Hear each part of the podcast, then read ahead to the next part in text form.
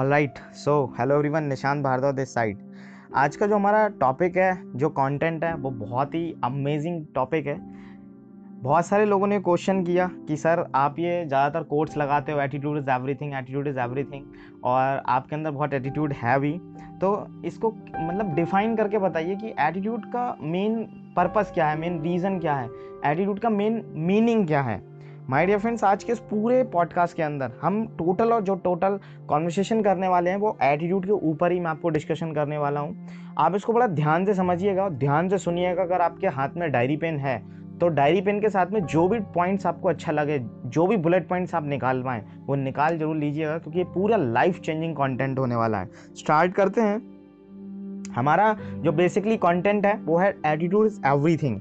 आपने कई बार पढ़ा होगा या सुना होगा कि एटीट्यूड इज़ एवरीथिंग, जिसका सिंपल सा मतलब यह है कि सब कुछ हमारे एटीट्यूड पर डिपेंड करता है। सब कुछ मतलब हमारी लाइफ, हमारा करियर, हमारा रिलेशनशिप, हमारा सुख, हमारा दुख, सब कुछ हमारा हमारे एटीट्यूड के ऊपर डिपेंड करता है। आपको ये सुनने में ज़रूर अजीब लगता होगा कि किसी भी पर्सन की लाइफ में उसकी स्टडी, फैमिली बैकग्राउंड, पैसा, अपब्रिंगिंग जैसे कितने ही फैक्टर्स काम करते हैं, तो फिर सिर्फ एटीट्यूड से क्या हो जाएगा। तो बस यही बात मैं आपको समझाना चाहता हूँ कि लाइफ बिल्कुल भी वैसी नहीं है जैसा हम स्कूल कॉलेज में सिखाया गया है। एक्चुअली लाइफ का जो ओरिजिनल कॉन्सेप्ट है वो कभी हमें टीचर्स ने बताया ही नहीं, और बताते भी कैसे, क्योंकि वो खुद इससे अनजान थे। अगर आपको वास्तव में लाइफ को समझते हो तो क्या किसी स्कूल में टीचर की जॉब करते? और अगर टीचिंग उनकी रियल लाइफ पैशन होती तो एक मामूली टीचर ना होकर सुपर थर्टी के संस्थापक आनंद कुमार की तरह पूरे देश में पॉपुलर होते, और ऋतिक रोशन जैसा कोई सुपरस्टार उन पर मूवी बना रहा होता, जबकि है तो आनंद कुमार भी एक टीचर ही ना।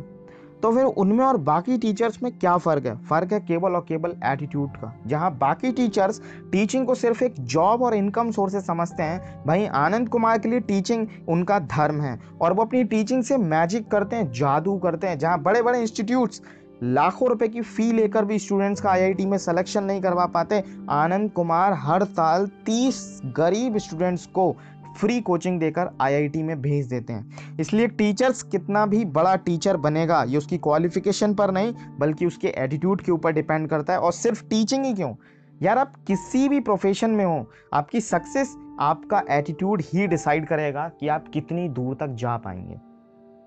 चलिए समझने की कोशिश करते हैं कि एटीट्यूड होता क्या है और ये कैसे काम करता है।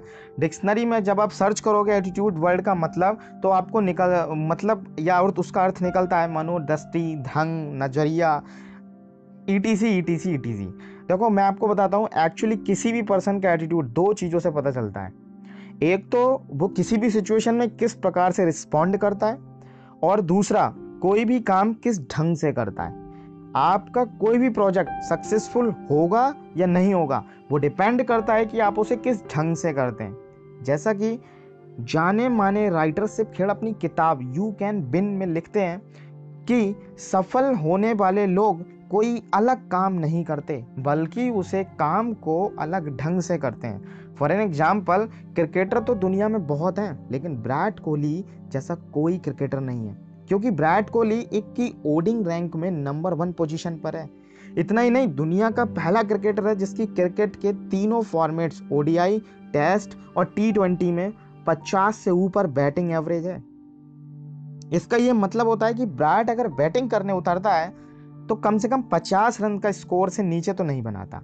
और साल दो हज़ार अठारह में अब तक के क्रिकेट के इतिहास में पहली बार ऐसा हुआ कि कोहली ने क्रिकेट के तीन highest awards like that O D I player of the year, test player of the year और T twenty player of the year, तीनों अवार्ड्स अकेले ही जीत लिए। लेकिन विराट की जो बिगेस्ट अचीवमेंट है वो सुपरस्टार अनुष्का शर्मा से शादी करना है, क्योंकि जहां करोड़ों लोग अनुष्का की एक झलक देखने को तरसते हैं, वो ही अनुष्का आज विराट कोहली की लाइफ पार्टनर है। Such a huge success. लेकिन बड़ा सवाल ये है कि आखिर वो कौन सी क्वालिटी है जिसकी वजह से विराट कोहली को इतनी बड़ी कामयाबी मिली? विराट कोहली की सक्सेस का सीक्रेट क्या है? तो चलिए मैं आपको विराट की कामयाबी का राज शेयर करता हूं, जो खुद विराट ने एक इंटरव्यू में शेयर किया था। जब विराट से पूछा गया कि आखिर क्या कारण है कि आप हर मैच में इतनी अच्छी परफॉर्मेंस देते हो, बहुत ही रेयर चांसेस में कुछ ऐसा होता है कि आप कम स्कोर पर आउट हो जाते हो, तो विराट ने जवाब दिया, मैं जब भी किसी मैच में बैटिंग करने उतरता हूँ तो सिर्फ इस एटीट्यूड के साथ बैटिंग करता हूँ कि ये मेरी लाइफ का आखिरी मैच है, मुझे जो भी करना है इसी मैच में करना है। अगर मैं इस मैच में खेल गया तो सक्सेसफुल क्रिकेटर बन जाऊंगा, और अगर इस मैच में कम स्कोर पर आउट हो गया तो टीम से बाहर हो जाऊंगा। इसलिए मैं हर मैच को अपनी आखिरी अपॉर्चुनिटी समझकर खेलता हूं। Wow, what a amazing attitude. अगर हम सब भी इस एटीट्यूड को अपना लें तो हम भी अपने अपने फील्ड में कमाल कर सकते हैं। एक अगर एक स्टूडेंट्स इस एटीट्यूड को अपना ले तो वो हर एग्ज़ाम में टॉप कर सकता है। अगर एक फ्रेशर इस एटीट्यूड को अपना ले तो वो किसी भी इंटरव्यू में रिजेक्ट ही नहीं होगा। अगर आप एक सेल्समैन इस एटीट्यूड को अपना ले तो वो कोई भी प्रोडक्ट सेल कर सकता है। अगर एक पॉलिटिशियन एटीट्यूड को अपना ले तो वो कोई भी इलेक्शन नहीं हार सकता, क्योंकि जब आपका एटीट्यूड परफेक्ट होता है तो आपके सारे काम अपने आप परफेक्ट हो जाते हैं। इसलिए कहा जाता है कि you you just take care of your attitude and your attitude will take care of of everything. आप सिर्फ अपने एटीट्यूड को संभाल लें, बाकी सब आपके एटीट्यूड पर छोड़ दें, वो अपने आप संभाल लेगा। मैंने बहुत लोगों की ऑटोबायोग्राफी पढ़ी है और उनके एटीट्यूड को समझने की कोशिश की है, लेकिन मैं जिनके एटीट्यूड का सबसे बड़ा फैन हूँ वो पर्सनैलिटी सबसे अलग है। उन्नीसवीं शताब्दी के बेस्ट स्पोर्ट्समैन का खिताब उनके नाम पर है, जिन्होंने अपने करियर की छप्पन बॉक्सिंग चैंपियनशिप में से इक्यावन में जीत हासिल की थी, और उसमें से सैंतीस फीट उन्होंने नॉकआउट से जीती थी, जिसका मतलब है उन्होंने अपने विरोधी को बॉक्सिंग रिंग में चित कर दिया था और वो फिर से खड़ा ही नहीं हो पाया। उन्हें दुनिया उन्हें दुनिया the greatest and the champion के नाम से जानती है। मैं बात कर रहा हूँ दुनिया के अब तक के most successful athlete and boxer Muhammad Ali की, क्योंकि जब भी एटीट्यूड की बात आएगी तो मोहम्मद अली की बात ज़रूर होगी, क्योंकि एटीट्यूड का दूसरा नाम ही मोहम्मद अली है। For your kind information, Muhammad Ali हर रोज़ पंद्रह घंटे जिम में एक्सरसाइज और बॉक्सिंग की प्रैक्टिस किया करते थे, लेकिन कमाल की बात यह है कि वो सिर्फ फिजिकली स्ट्रांग बनने के लिए प्रैक्टिस नहीं करते थे, बल्कि साथ ही साथ मेंटली स्ट्रांग बनने की प्रैक्टिस भी करते थे, और इसके लिए वो दिन भर यही बोलते रहते थे, I am the leader, I am the champion, I am the greatest, I am the superman, I am the leader, I am the champion, I am the greatest, I am the superman. लेकिन यहाँ ध्यान देने वाली बात यह है कि जब Muhammad Ali I am the greatest, I am the champion, I am the leader बोलते थे तो उस वक्त पूरे जोश के साथ पंचिंग बैग को हिट करते रहते थे। एटीट्यूड बिल्ड करने के साथ साथ वो प्रैक्टिस भी करते थे, और उन्होंने अपने अंदर एक ऐसा एटीट्यूड बिल्ड कर दिया कि मानो वो आज ही दुनिया के महान और चैम्पियन बॉक्सर हैं, और कोई भी उन्हें हरा नहीं सकता था। इतना ही नहीं, वो फाइट से पहले उनके जो कॉम्पिटिटर होता था, जिससे वो फाइट करते थे, जिससे मैं बोल सकता हूँ प्रतिद्वंदी प्रतिद्वंदी बॉक्सर से एक अजीब सा सवाल पूछते थे, हाउ टॉल आर यू, तुम्हारी हाइट कितनी है, और प्रतिद्वंदी भी हैरानी से पूछता था, तुम्हें क्या करना है मेरी हाइट जानकर। तो मोहम्मद अली जवाब देते थे कि जब मैं तुम्हें मारूंगा और तुम नीचे गिरोगे तो मुझे पता होना चाहिए कि मुझे कितने कदम पीछे हटना है। वाह, कमाल का एटीट्यूड था बंदे में। सामने वाले बॉक्सर को फिजिकली हराने से पहले मोहम्मद अली उसे मेंटली हरा देते थे, और कई बार तो बॉक्सिंग मैच से पहले होने वाले इंटरव्यू में भी वो इतना एग्रेसिव हो जाते थे कि स्टूडियो में ही मारने मरने पर उतर आते थे। अगर आप मोहम्मद अली के एटीट्यूड को समझना चाहते हैं तो जय हो मूवी के सलमान खान को देख लीजिए। जब सलमान खान को उस मूवी में गुस्सा आता है ना, तो वो कैसे मेंटल हो जाता है और पागलों की तरह गुंडों पर टूट पड़ता है मोहम टूट पड़ता है। आप एक बार ज़रूर इमेजिन करिए, मोहम्मद अली का हाल भी बिल्कुल वैसा ही रहता था। आपको ना उनके एटीट्यूड अजीब ज़रूर लगता होगा, पर इसी एटीट्यूड के कारण उन्हें वर्ल्ड बेस्ट बॉक्सर का खिताब मिला। वो जो कुछ भी थे अपने एटीट्यूड की बदौलत थे। क्या आप जानते हैं, नो पेन नो गेन का नारा सबसे पहले मोहम्मद अली ने ही दिया था। आप और हम जब पुशअप्स लगाते हैं या वेट लिफ्टिंग करते हैं तो स्टार्टिंग से ही काउंटिंग शुरू करते हैं, लेकिन मोहम्मद अली को जब एक्सरसाइज करते वक्त मसल्स में पेन होने लगता था, उस वक्त से वो गिनती शुरू करते थे। फॉर एन एग्जाम्पल, उन्होंने पच्चीस पुशअप्स लगाए और उन्हें उन्हें पेन नहीं हुआ, और छब्बीसवें पुशअप से पेन हुआ, तो वो पच्चीस पुशअप्स को जीरो काउंट करते थे और छब्बीसवें पुशअप्स को वन काउंट करते थे। इतना ही नहीं, जब मोहम्मद अली ने बॉक्सिंग से रिटायरमेंट लिया तब उन्होंने बहुत बड़ी बात कही थी कि उन्होंने कहा मैं बॉक्सिंग को मिस नहीं करूँगा, ये बॉक्सिंग मुझे मिस करेगी। कि कोई मोहम्मद अली नाम का बॉक्सर था जिसने अपने खेल में बॉक्सिंग को एक नई पहचान दिलवाई थी। इसलिए अगर आपको भी ज़िंदगी में कुछ बनना है या कुछ कर गुजरना है तो आप मोहम्मद अली जैसा एटीट्यूड डेवलप कर लें, फिर देखिए कि ये कामयाबी कैसे आपके कदम चूमती है। आपको इस बात को स्वीकार करना ही होगा कि आपकी लाइफ में आने वाली हर सिचुएशन में आपका एटीट्यूड मैटर करता है, चाहे वो करियर चूज़ करना हो, जॉब इंटरव्यूअर हो, या किसी लड़की को प्रपोज करना हो, या कोई बिजनेस करना हो, या फिर इन्वेस्टमेंट करना हो, या फिर लाइफ का कोई बड़ा डिसीजन लेना हो, सब कुछ आपके एटीट्यूड के ऊपर ही डिपेंड करता है।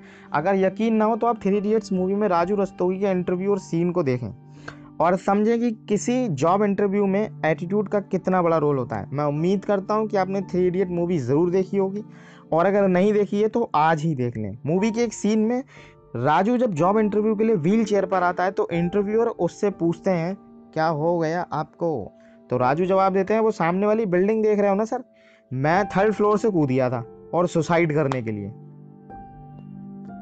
हम सब जानते हैं कि सुसाइड अटैम्प्ट करना बुजदिलों का काम है और ये किसी भी पर्सन के लिए बहुत बड़ा नेगेटिव पॉइंट होता है, और इंटरव्यू में कोई भी आदमी अपने नेगेटिव पॉइंट्स नहीं बताता यार, क्योंकि इससे रिजेक्शंस के चांसेस बढ़ जाते हैं। वो भी ये बोल सकता था कि उसका एक्सीडेंट हो गया है, लेकिन उसने तो बहुत ही फ्रैंकली बता दिया कि उसने सुसाइड करने की कोशिश की थी। ये क्या है, ये एटीट्यूड ही तो है। और राजू ने इंटरव्यू में पूछे गए हर सवाल का जवाब एक अलग ही एटीट्यूड से दिया। जब उससे पूछा गया कि उसने सुसाइड अटैम्प्ट क्यों किया तो उसने जवाब दिया मुझे कॉलेज से रेस्टिगेट कर दिया गया था। कॉलेज से रेस्टिगेट रेस्टिगेट होना एक गर्व की बात नहीं है यार, ये तो बहुत नेगेटिव पॉइंट है, लेकिन उसने बता दिया। पर ये तो कुछ भी नहीं, अगले सवाल के जवाब में तो उसने हद ही कर दी। जब उससे पूछा गया कि उसे क्यों रेस्टिगेट किया गया तो उसने जवाब दिया मैंने शराब के नशे में जो सर के सर थे डीएन थे उनके घर के बाहर पेशाब कर दिया था। अब आप ही बताइए कि इंटरव्यू में कोई ये कहेगा कि वो शराब भी पीता है और शराब के नशे में ऐसे उल्टे सीधे काम करता है। इंटरव्यूअर्स भी उसके इतने फ्रैंक बिहेवियर से शॉक्ड थे, और एक इंटरव्यूअर ने तो ये भी बोल दिया कि उनका इतना फ्रैंक एटीट्यूड ठीक नहीं है, लेकिन इसका रिप्लाई भी राजू ने अपने ही एटीट्यूड में दिया कि सर दोनों टांगें तुड़वाकर अपने पैरों पर खड़े होना सीखा है, बड़ी मुश्किल से आया है ये एटीट्यूड, मैं इसे छोड़ नहीं सकता, इसलिए आप अपनी नौकरी रख लीजिए और मैं अपना एटीट्यूड। और सरप्राइजेसली इतने फ्रैंक बिहेवियर के बावजूद राजू रस्तोगी के लिए जॉब के सिलेक्शन हो जाता है, जबकि उसके मार्क्स और ग्रेड्स तो बहुत कम थे, बट उसने इंटरव्यूअर्स को अपने एटीट्यूड से इम्प्रेस कर दिया था। इसलिए तो कहते हैं एटीट्यूड इज़ एवरीथिंग। आप सोच रहे होंगे कि ऐसा तो सिर्फ फिल्मों में ही होता है, रियल लाइफ में ये सब वर्क नहीं करता। माय डियर फ्रेंड्स, मैं आपके लिए बताता हूँ एक real life story. Real life में भी एग्जैक्टली ऐसा ही होता है, बस प्रॉब्लम यही है कि हमें पता नहीं पता नहीं है। यूएसए में दुनिया की सबसे बड़ी ऑनलाइन करियर और जॉब वेबसाइट है जिसका नाम है करियर बिल्डिंग डॉट कॉम। ठीक वैसे ही इंडिया में नौकरी डॉट कॉम है। करियर बिल्डिंग की टीम ने सन दो हज़ार ग्यारह में सर्वे किया था कि उन्होंने एक अमेरिका की छब्बीस सौ कंपनियों के एचआर मैनेजर से पूछा कि वे इंटरव्यू में कैंडिडेट्स को किस आधार पर चुनते हैं, तो सर्वे में पता चला इकहत्तर परसेंट एचआर मैनेजर्स ने बताया कि वे कैंडिडेट्स को उसके एटीट्यूड, इमोशनल इंटेलिजेंस से इम्प्रेस होकर जॉब ऑफर कर देते हैं। इमोशनल इंटेलिजेंस से इम्प्रेस होकर जॉब ऑफर कर देते हैं। इमोशनल इंटेलिजेंस भी एटीट्यूड का एक ही पार्ट है, जिसमें हम आगे आ, आगे के टॉपिक्स में हम लोग भी समझेंगे। यूएसए के एक टॉप राइटर्स और लीडरशिप गुरुज में से एक मार्क मर्फी, जिन्होंने दुनिया की टॉप पाँच सौ कंपनीज में सेलेक्ट होने वाले बीस हज़ार न्यू एम्प्लॉयज़ पर रिसर्च किया और हायरिंग फॉर एटीट्यूड नाम से एक बुक पब्लिश की। मार्क बताते हैं कि रिसर्च में पता चला कि छियालीस परसेंट कैंडिडेट्स अठारह महीने में अपनी जॉब में फेल हो जाते हैं, और उनके फेल होने की वजह ये नहीं कि उनमें टैलेंट की या स्किल्स की कमी थी, बल्कि नवासी परसेंट लोगों के फेल होने की वजह उनका रॉन्ग एटीट्यूड था। इसलिए आजकल रिक्रूटर्स इंटरव्यू में पहले कैंडिडेट्स का एटीट्यूड चेक करते हैं। मार्क का कहना है कि अगर कैंडिडेट में किसी स्किल्स की कमी है तो उसको उसके लिए ट्रेन किया जा सकता है, लेकिन अगर एटीट्यूड में प्रॉब्लम है तो उसे इम्प्रूव करना मुश्किल है, क्योंकि अगर कोई एम्प्लॉय कहता है कि मैं ये नहीं कर सकता तो उसका मतलब है उसमें स्किल्स की कमी नहीं कमी है, लेकिन अगर कोई ये कहता है कि मैं करना ही नहीं चाहता तो उसमें एटीट्यूड की प्रॉब्लम है। एक इस, इसी तरीके से माय डियर फ्रेंड्स मैं आपको बताता हूँ, बिल गेट्स ने भी सेम एक ही बात बोली है, सेम बिल गेट्स ने एक ही बात बोली है। बिल गेट्स ने कहा है आप काम करते वक्त घड़ी की ओर नज़र मत डालिए, बस आप काम करते जाइए। घड़ी पर तब नज़र डालिए जब आप कुछ भी नहीं कर रहे हो, ताकि आपको पता चल सके कि आप कितना टाइम वेस्ट कर रहे हैं। तो चाहे इंटरव्यू में सेलेक्ट होना हो या अपनी जॉब में सफल होना हो, या आनंद कुमार, मोहम्मद अली और विराट कोहली की तरह अपने फील्ड में चैंपियन बनना हो, सब कुछ आपके एटीट्यूड पर डिपेंड करता है। राइट एटीट्यूड के बिना आप जॉब कर सकते हो, पैसा कमा सकते हो और जैसे ही अपनी लाइफ भी स्पेंड कर सकते हो, लेकिन दुनिया पर अपनी छाप नहीं छोड़ सकते अगर आपके अंदर एक अच्छा एटीट्यूड नहीं है। अब जो मैं आपको एक छोटी सी स्टोरी बताने जा रहा हूँ ना, उसको तो देखकर आपको एकदम से फील होगा यार एटीट्यूड हो तो बिल्कुल सेम ऐसा ही होना चाहिए। जो स्टोरी मैं अब आप लोगों के साथ शेयर करने जा रहा हूँ, उसको पढ़ने उसको सुनने के बाद आप ये ज़रूर कहने वाले हो यार एटीट्यूड हो तो ऐसा। मैं बात कर रहा हूँ माइकल ओबामा की। माइकल ओबामा का नाम तो आपने ज़रूर सुना होगा। माइकल ओबामा यूएसए के फॉर्मर प्रेसिडेंट बराक ओबामा की वाइफ हैं। एक दिन प्रेसिडेंट ओबामा और माइकल ने बाहर डिनर पर जाने का प्लान बनाया। वे दोनों एक रेस्टोरेंट में गए। जब रेस्टोरेंट के ओनर को पता चला कि प्रेसिडेंट ओबामा और उनकी वाइफ उनके रेस्टोरेंट में डिनर के लिए आ रहे हैं, तो वो खुद उनकी सेवा में खड़ा हो गया। उसने ओबामा और उनकी वाइफ को बहुत अच्छे से वेलकम किया और एक स्पेशल डाइनिंग टेबल पर बैठाया और खुद ना जाने और खुद ने खाने का ऑर्डर लिया। किचन में ऑर्डर देने के बाद रेस्टोरेंट का ओनर फिर से ओबामा और माइकल के पास आ गया और फिर उसने प्रेसिडेंट ओबामा से पूछा कि उन्हें कोई प्रॉब्लम या ऑब्जेक्शन ना हो तो वो माइकल से पर्सनली कुछ देर बात करना चाहते हैं। ओबामा ने कहा वाई नॉट, आप आराम से बात कीजिए। हालांकि ओबामा भी सोच में पड़ गए कि ऐसी क्या बात हो सकती जो उनके सामने नहीं करना चाहता था। फिर माइकल और रेस्टोरेंट ओनर दोनों ने अकेले में कुछ देर बात की और माइकल वापस आकर डाइनिंग टेबल पर बैठ गई। प्रेसिडेंट ओबामा ने बड़े एक्साइटेड होकर उनकी वाइफ से पूछा रेस्टोरेंट के ओनर ने उनसे क्या कहा। माइकल ने जवाब दिया कि उसने कहा कि वो मेरे स्कूल में पढ़ता था और मुझे बहुत लाइक करता था, आज मौका मिला तो मुझसे ये बात शेयर की। ओबामा ने इस बात पर हंस पड़े और मजाक मजाक में बोले कि काश तुमने उससे शादी की होती तो आज तुम इस रेस्टोरेंट की मालकिन होती। लेकिन इस बात पर माइकल ने जवाब दिया, उसको सुनकर प्रेसिडेंट ओबामा के भी होश उड़ गए। माइकल ने कहा नहीं, ऐसा बिल्कुल भी नहीं होता, मैं रेस्टोरेंट की मालकिन नहीं बनती, क्योंकि अगर मैं उससे शादी करती तो अमेरिका का प्रेसिडेंट बनता। है ना कमाल का एटीट्यूड। इसलिए तो मैंने कहा था कि एटीट्यूड इज़ एवरीथिंग। एटीट्यूड हो तो यार ऐसा ही होना चाहिए एटीट्यूड। माय डियर फ्रेंड्स, आगे मैं आपको कुछ स्टोरी शेयर करूंगा, लेकिन इस पॉडकास्ट में नहीं, अगले पॉडकास्ट में, जब आप इसका रिस्पॉन्स मुझे बताएंगे कि आपको कैसी फीलिंग आई। टॉपिक होगा लीडर्स बनने के लिए आपको कितना कितना एटीट्यूड और किस लेवल का एटीट्यूड और कितना महत्वपूर्ण होता है। लीडर बनने के लिए एटीट्यूड कितना महत्वपूर्ण होता है, इस टॉपिक पर हम आगे के पॉडकास्ट लॉन्च करेंगे।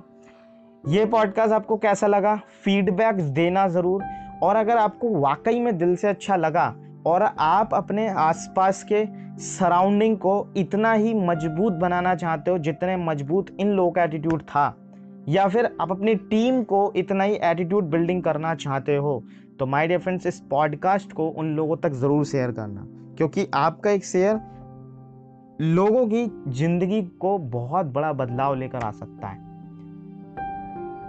Thank you so much for listening the full podcast. God bless you.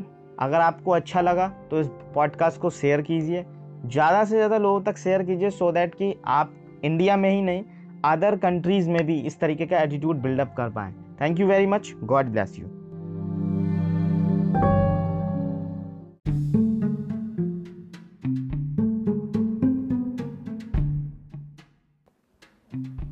All right, thank you so much friends. आप लोगों ने हमारे पिछले ऑडियो सीरीज़ को बहुत ज़्यादा प्यार दिया, बहुत ज़्यादा शेयर किया। मैं इसके लिए आप लोगों का बहुत बहुत आभारी हूँ। और आप लोगों से मैंने कमेंट करने के लिए बोला था कि अगर आपको ये पॉडकास्ट हमारा बहुत अच्छा लगा तो इसको शेयर कीजिए, इस पर कमेंट्स कीजिए कि मैं आपको जो अगला पॉडकास्ट लीडरशिप के ऊपर देने वाला हूँ वो आप लोग मुझे कमेंट करके बताइए। आप में से बहुत सारे लोगों की कमेंट आई, मैं इसके लिए आपका तहे दिल से आभारी हूँ। आप लोगों का बहुत बहुत शुक्रिया कि आप लोग इस पॉडकास्ट सीरीज़ को बहुत सारे लोगों तक शेयर कर रहे हैं। माय डियर फ्रेंड्स, जैसा कि मैंने आपको बताया था, लीडर्स बनने के लिए एटीट्यूड कितना इम्पॉर्टेंट है। आज का जो हमारा टॉपिक है वो यही है कि लीडर बनने के लिए हमारे हमारे अंदर कितना एटीट्यूड होना ज़रूरी है और एटीट्यूड कितना इम्पॉर्टेंट है। हालांकि एटीट्यूड पर इतना बास सब्जेक्ट है ना कि अगर आप इस पर सौ बुक लिख दी जाएं तो फिर वो भी कम है। इसलिए लीडरशिप डेवलपमेंट में एटीट्यूड का क्या रोल है, इस पॉइंट को समझकर हम इस टॉपिक को कैलकुलेट करेंगे और इसे समझने के लिए आपको मेरे कुछ सवालों के जवाब देने होंगे। So are you ready? How all right, I I know you are ready. वैसे सवाल बहुत ही इजी और फनी है। इन सवालों को सुनकर आपको आपके बचपन की याद आ जाएगी। तो सवाल कुछ इस प्रकार से हैं। सबसे पहला सवाल है, जंगल का सबसे ऊंचा जानवर कौन सा है? आप लोगों आप लोगों को आइडिया आ रहे होंगे, राइट। जंगल का सबसे बड़ा और ताकतवर जानवर कौन सा है? जंगल का सबसे तेज दौड़ने वाला जानवर कौन सा है? और जंगल का सबसे बुद्धिमान जानवर कौन सा है? और इन सवालों के जवाब कुछ इस प्रकार से हैं। जंगल का सबसे ऊंचा जानवर जो है वो है ग्राफी, जिराफ, आपको पता ही है। जंगल का सबसे बड़ा और ताकतवर जानवर है एलिफेंट, हाथी। जंगल का सबसे तेज दौड़ने वाला जानवर है चीता और जंगल का सबसे बुद्धिमान जानवर है चिंपैंजी।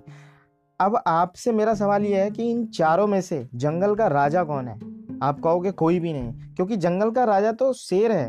बट कैसे? क्योंकि आ, हाइट जिराफ के पास है, पावर और साइज हाथी के पास है, स्पीड चीता के पास है और तेज़ दिमाग चिंपैंजी के पास है। तब तो जंगल का राजा इन चारों में से एक ही होना चाहिए था। शेर कैसे है जंगल का राजा? क्योंकि शेर ना तो सबसे ऊंचा जानवर है, ना ही सबसे ताकतवर है और ना ही बड़ा है, ना ही सबसे तेज और ना ही सबसे बुद्धिमान जानवर है। लेकिन फिर भी शेर जंगल का राजा है क्योंकि उसका एटीट्यूड राजाओं वाला है। उसका एटीट्यूड जो है वो मेन राजाओं वाला है, क्योंकि जंगल के छोटे से छोटे और बड़े से बड़े जानवर को जब शेर देखता है ना ना तो वे ये सोचता है कि ये बहुत बड़ा है, बहुत ताकतवर है, या और ना ही वो ये सोचता है कि ये झुंड में है।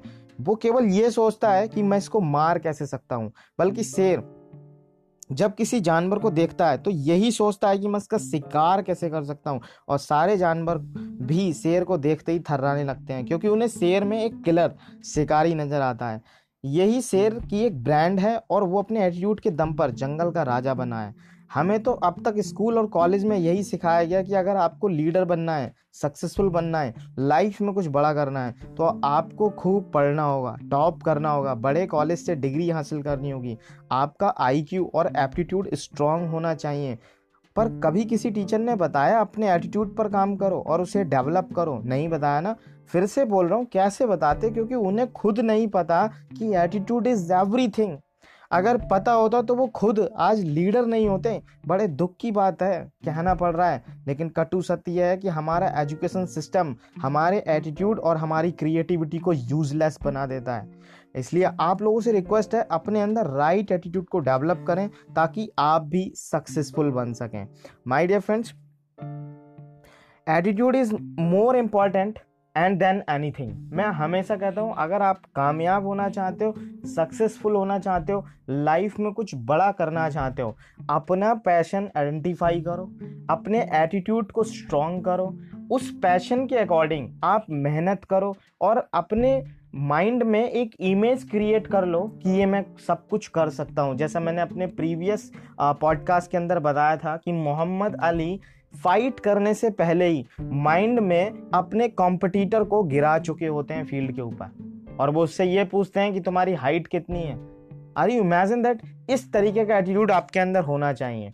अगर आप यंगस्टर हैं और अपने करियर को डेवलप कर रहे हैं, आप ऐसा फील करना शुरू कर दो, यू आर द विनर। जैसे मोहम्मद अली अपने आप से बोलते थे, I am the leader, I am the champion, I am the greatest. Same ऐसे ही सेम एटीट्यूड डेवलप करो और आप भी खुद से ये बोल पाओ, I am the champion, I am the champion, I am the champion. Because मैंने नेपोलियन हिल का थॉट्स पढ़ा था, वो कहते हैं your inner world creates your outer worlds. जैसा आपके अंदरूनी दिमाग में जो भी कुछ चल रहा है वैसा ही आप क्रिएट कर दोगे। देखो, अगर आपके दिमाग में डर है तो फिर आप डर फैलाओगे, अगर आपके दिमाग में कुछ और है तो फिर आप वही कुछ और फैलाओगे। इसलिए मैं आपको बोलता हूँ कि आपके दिमाग में एक ऐसा एटीट्यूड डेवलप होना चाहिए कि you are the winner, I am the winner, I am the champion, I am the greatest. इस एटीट्यूड को डेवलप कीजिए और अपनी लाइफ को और बेहतर बनाइए। I wish you all the very best, God bless you. आपको लगता है कि इस पॉडकास्ट को शेयर करने से आपकी इमेज अच्छी होगी और सामने वाले का भला हो सकता है, तो उसको ज़रूर शेयर कीजिएगा। Thank you very much.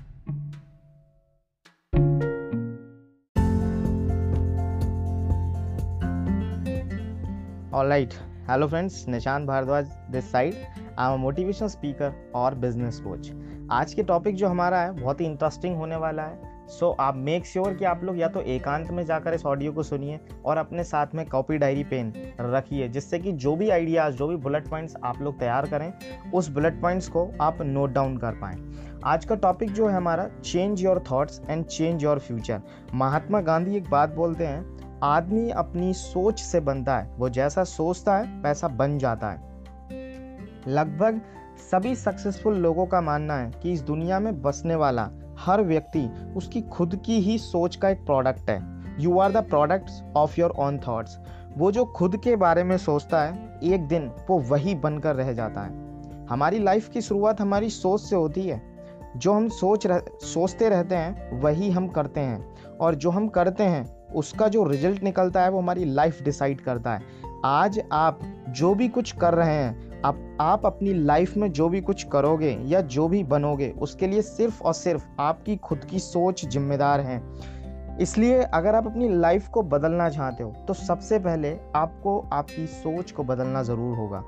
मगर प्रॉब्लम यह है कि इस दुनिया का सबसे टफ काम अगर कोई है तो वो कोई और नहीं, किसी की सोच को बदलना। मगर ये इम्पॉसिबल भी नहीं है, अगर आप पूरी ईमानदारी से कोशिश करें तो ये बिल्कुल पॉसिबल है। लेकिन आपको कोशिश तो करनी होगी, क्योंकि आप बगैर आपकी सोच को बदले आपकी किस्मत को हरगिज़ नहीं बदल सकते।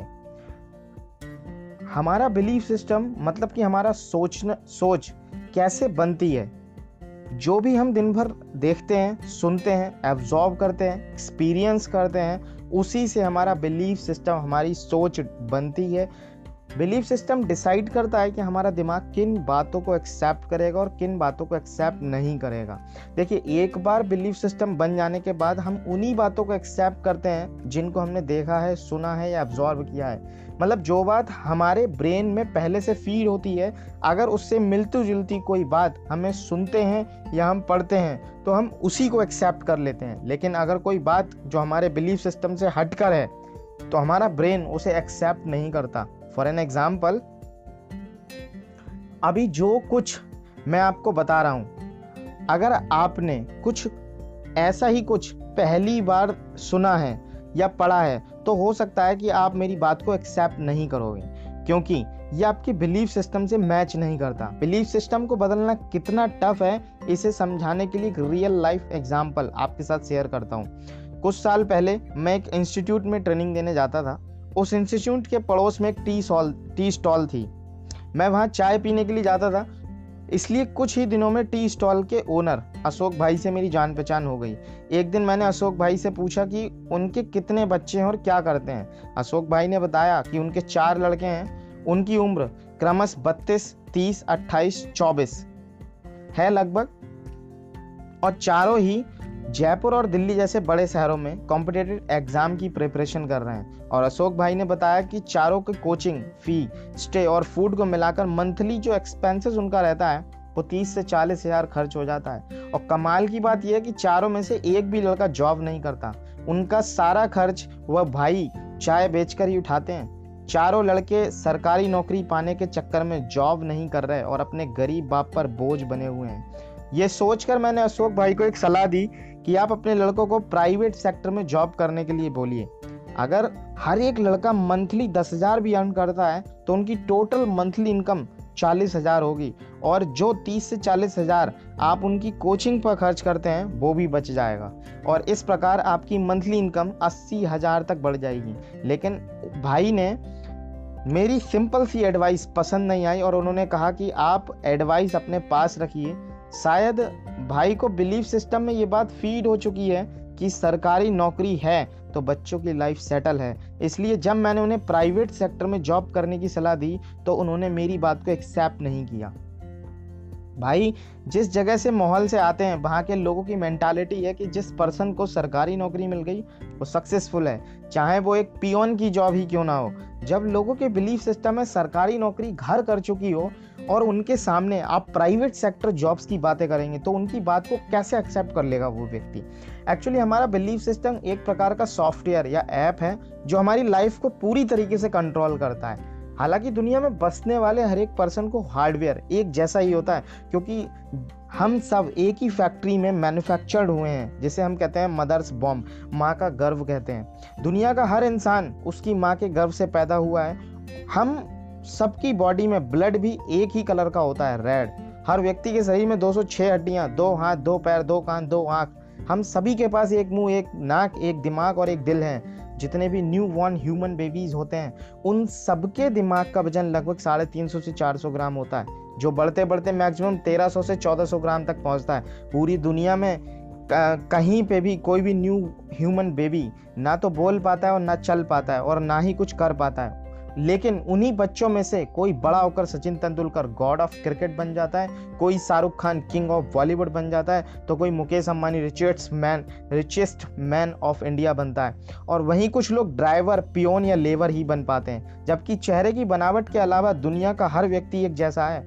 हम सब एक जैसे ही हैं, फिर भी हम सबकी लाइफ एक दूसरे से बिल्कुल अलग होती है। पूरी दुनिया में सिर्फ एक परसेंट लोग हैं जिनके पास दुनिया की निन्यानवे परसेंट वेल्थ है, जबकि बाकी बच्चे 90 बाकी बचे हुए 99 परसेंट लोगों के पास सिर्फ एक ही परसेंट वेल्थ है। आप समझ पा रहे हो? कुछ लोग रिकॉर्ड पर रिकॉर्ड तोड़ देते हैं, जबकि ज्यादातर लोग खुद को ही तोड़ देते हैं। कुछ लोग बहुत ही प्रॉस्पेरिटी प्रॉस्पेशियस लाइफ जीते हैं, जबकि ज्यादातर लोग बहुत ही मुश्किल भरी लाइफ जीते हैं। कुछ ही लोग होते हैं जो लीडर बन पाते हैं, अदरवाइज ज्यादातर लोग तो लाइफ टाइम एक दूसरे को ही फॉलो करते रहते हैं, जिसकी वजह से वो खुद कभी लीडर नहीं बन पाते। जब हर व्यक्ति एक जैसे ही इस दुनिया में आता है और एक जैसा ही देखता है तो फिर क्या कारण है कि सबकी लाइफ एक जैसी नहीं हो पाती? क्यों सभी लोग सक्सेसफुल नहीं बन पाते? क्यों सभी लोग बिल गेट्स और मुकेश अंबानी की तरह रिच नहीं बन पाते? तो इसका सबसे बड़ा कारण है कि भले ही हमारा हार्डवेयर, बॉडी स्ट्रक्चर एक जैसा हो, लेकिन हम सबका सॉफ्टवेयर मतलब बिलीफ सिस्टम अलग अलग होता है। जिन लोगों के सॉफ्टवेयर बिलीफ सिस्टम स्ट्रांग और वायरस फ्री होते हैं, दरअसल वही लोग लाइफ में कुछ बड़ा करते हैं और सक्सेसफुल बनते हैं। देखिए हमारा बिलीफ सिस्टम बनता कैसे है।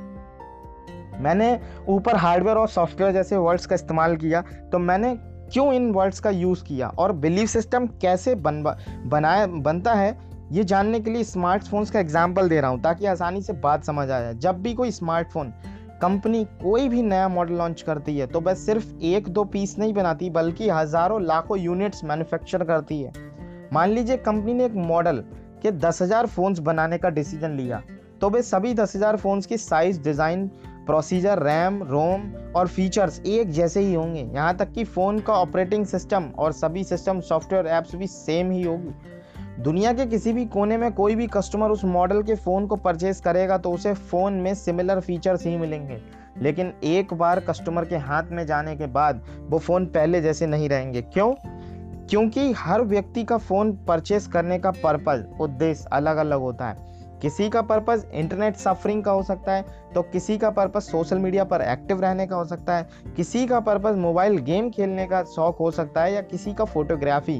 किसी का फ़ोन इसलिए फ़ोन लेने का पर्पज़ इसलिए हो सकता है क्योंकि वो इंटरनेट के थ्रू अपनी नॉलेज बढ़ाना चाहता है, आपकी तरह। या हो सकता है कुछ लोग महंगा स्मार्टफोन सिर्फ इसलिए भी खरीदते हैं ताकि शो ऑफ, दिखावा कर सकें। अब हर पर्सन अपनी अपनी चॉइसेस के हिसाब से फ़ोन यूज़ करेगा। एक म्यूजिक लवर लवर अपने फ़ोन में म्यूजिकल ऐप्स, म्यूजिक वीडियोस और सॉन्ग डाउनलोड करेगा। जिसको गेम खेलने का शौक़ है, लेटेस्ट गेम डाउनलोड करेगा। जिसे सोशल मीडिया पर एक्टिव रहना है, वो फेसबुक, व्हाट्सएप और इंस्टाग्राम जैसे ऐप्स डाउनलोड करेगा।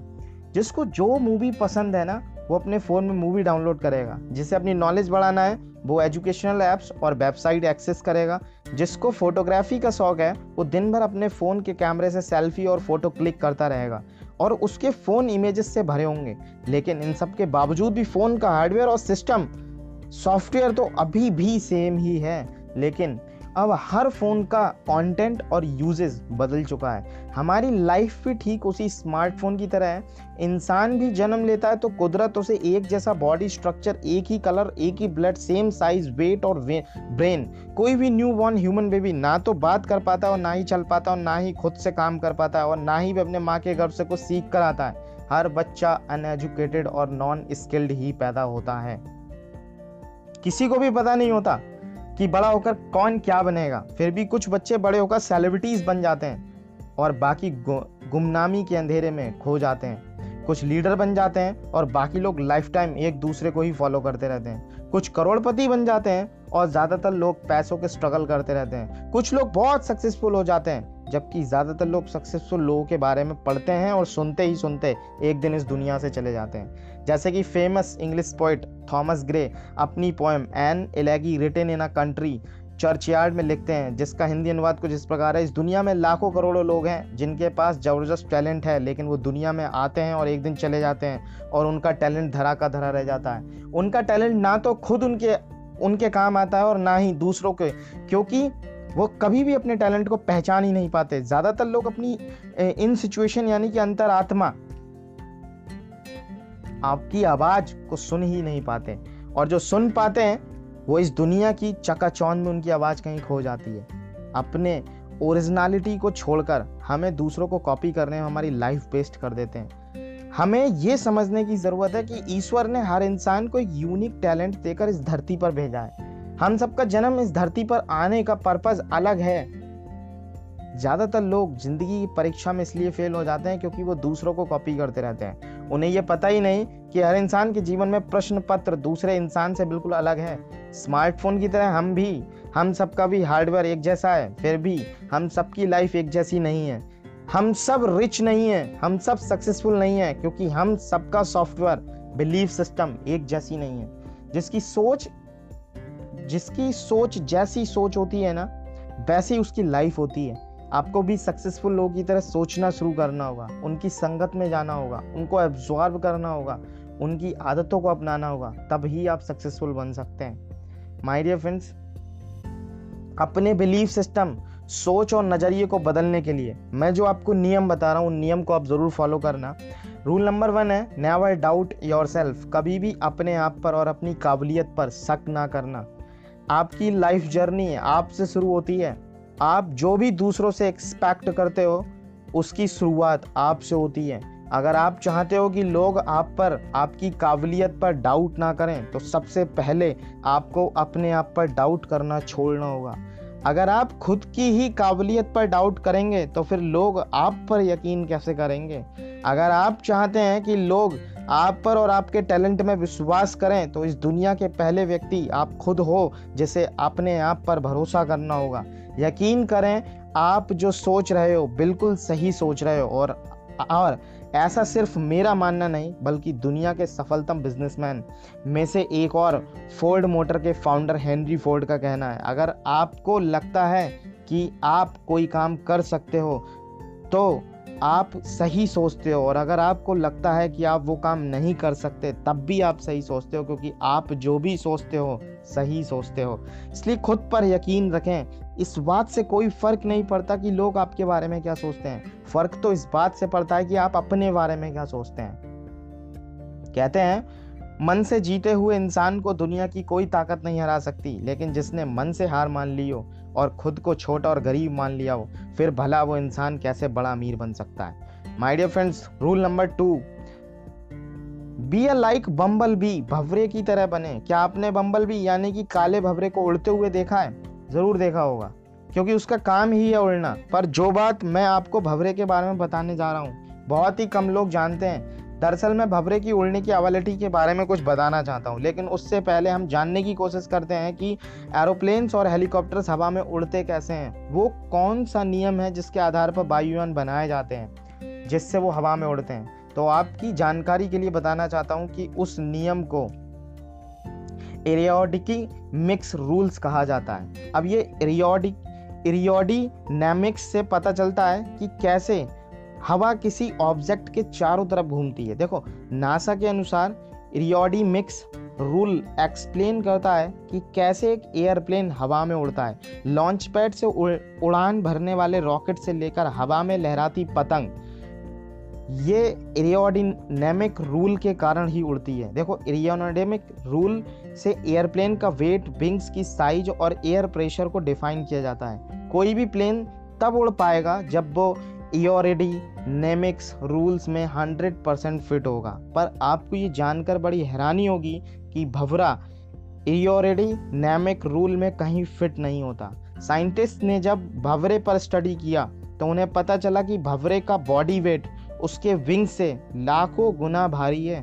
उस हिसाब से भंवरा उड़ नहीं सकता, लेकिन हम सब ने देखा है कि भंवरा उड़ता है। जब भंवरे में इतनी बड़ी फिजिकल फ्लॉ, शारीरिक कमी है, फिर भंवरा कैसे उड़ सकता है? देखो, साइंटिस्ट भी इस बात से हैरान हैं। लेकिन जब साइकोलॉजिस्ट को इसकी जानकारी मिली तो उनका कहना है कि भंवरा में इतनी बड़ी कमी होने के बावजूद वह इसलिए उड़ पाता है क्योंकि खुद भंवरे को इस बात की नॉलेज नहीं कि वह नहीं उड़ सकता, जिस कारण भवना भंवरा ना अपनी उड़ान की एबिलिटी पर कभी डाउट ही नहीं करता। लेकिन जिस दिन भंवरे को ये बता दिया जाएगा कि उसमें उड़ने की एबिलिटी नहीं है, तो उस दिन वो खुद पर डाउट करना शुरू कर देगा और शायद उस दिन के बाद उड़ भी नहीं पाएगा। Are you imagine? Rule number three, अपने आइडियाज़ पर काम करें। एक रिसर्च किया गया ये जानने के लिए कि लोग सक्सेसफुल क्यों नहीं हो पाते। रिसर्च से पता चला कि नब्बे परसेंट लोग इसलिए फेल हो जाते हैं क्योंकि वो कभी भी अपने आइडियाज़ पर काम ही नहीं करते। जब उनसे पूछा गया कि उन्होंने अपने आइडियाज़ पर काम क्यों नहीं किया, तो उन्होंने कहा कि जब उन्होंने अपने आइडियाज़ को रिलेटिव्स और फ्रेंड्स के साथ शेयर किया तो उनमें से नब्बे परसेंट लोगों ने उनके आइडियाज़ को ये कहते हुए रिजेक्ट कर दिया कि ये आइडिया काम करने वाला नहीं है और इसमें उनका टाइम, एनर्जी और पैसा वेस्ट होगा, और उन्होंने भी यही मान लिया और अपने आइडिया आइडियाज़ को गिव अप कर दिया। कुछ लोगों के दिमाग में बहुत अच्छे आइडियाज़ आते हैं, लेकिन वो खुद ही उन पर डाउट करने लग जाते हैं।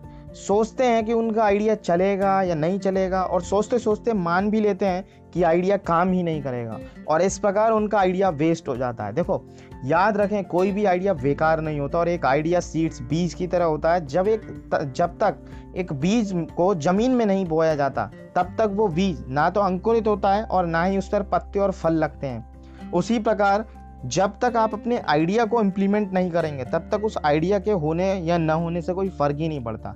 आइडिया एक सोच है और सिर्फ सोचने से ही कुछ नहीं होता। आप जो सोच रहे हैं उस पर एक्शन लेना भी ज़रूरी है।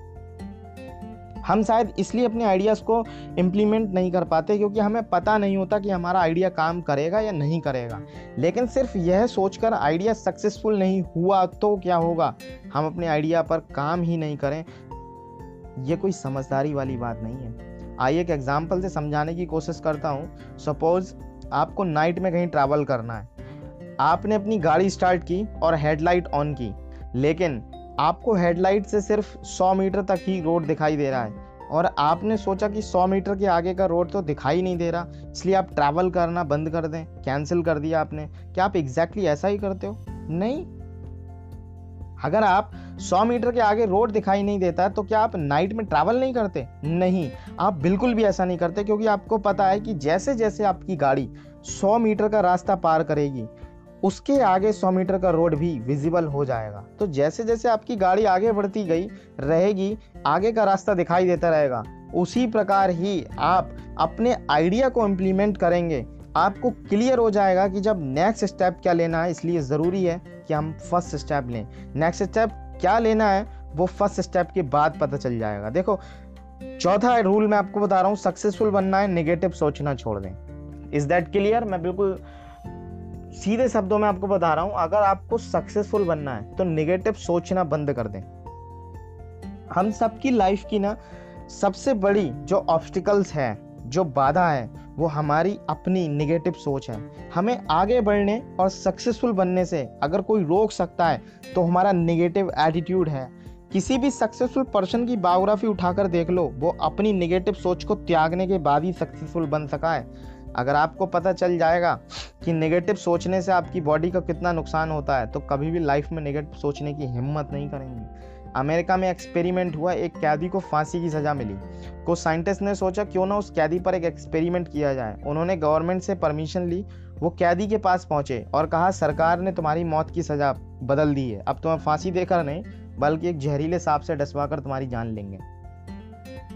फिर उस कैदी को एक बड़ा सा किंग कोबरा सांप दिखाया और उसकी आंखों पर एक पट्टी बांध दी, जिसको हम बोलते हैं स्लीपिंग मास्क।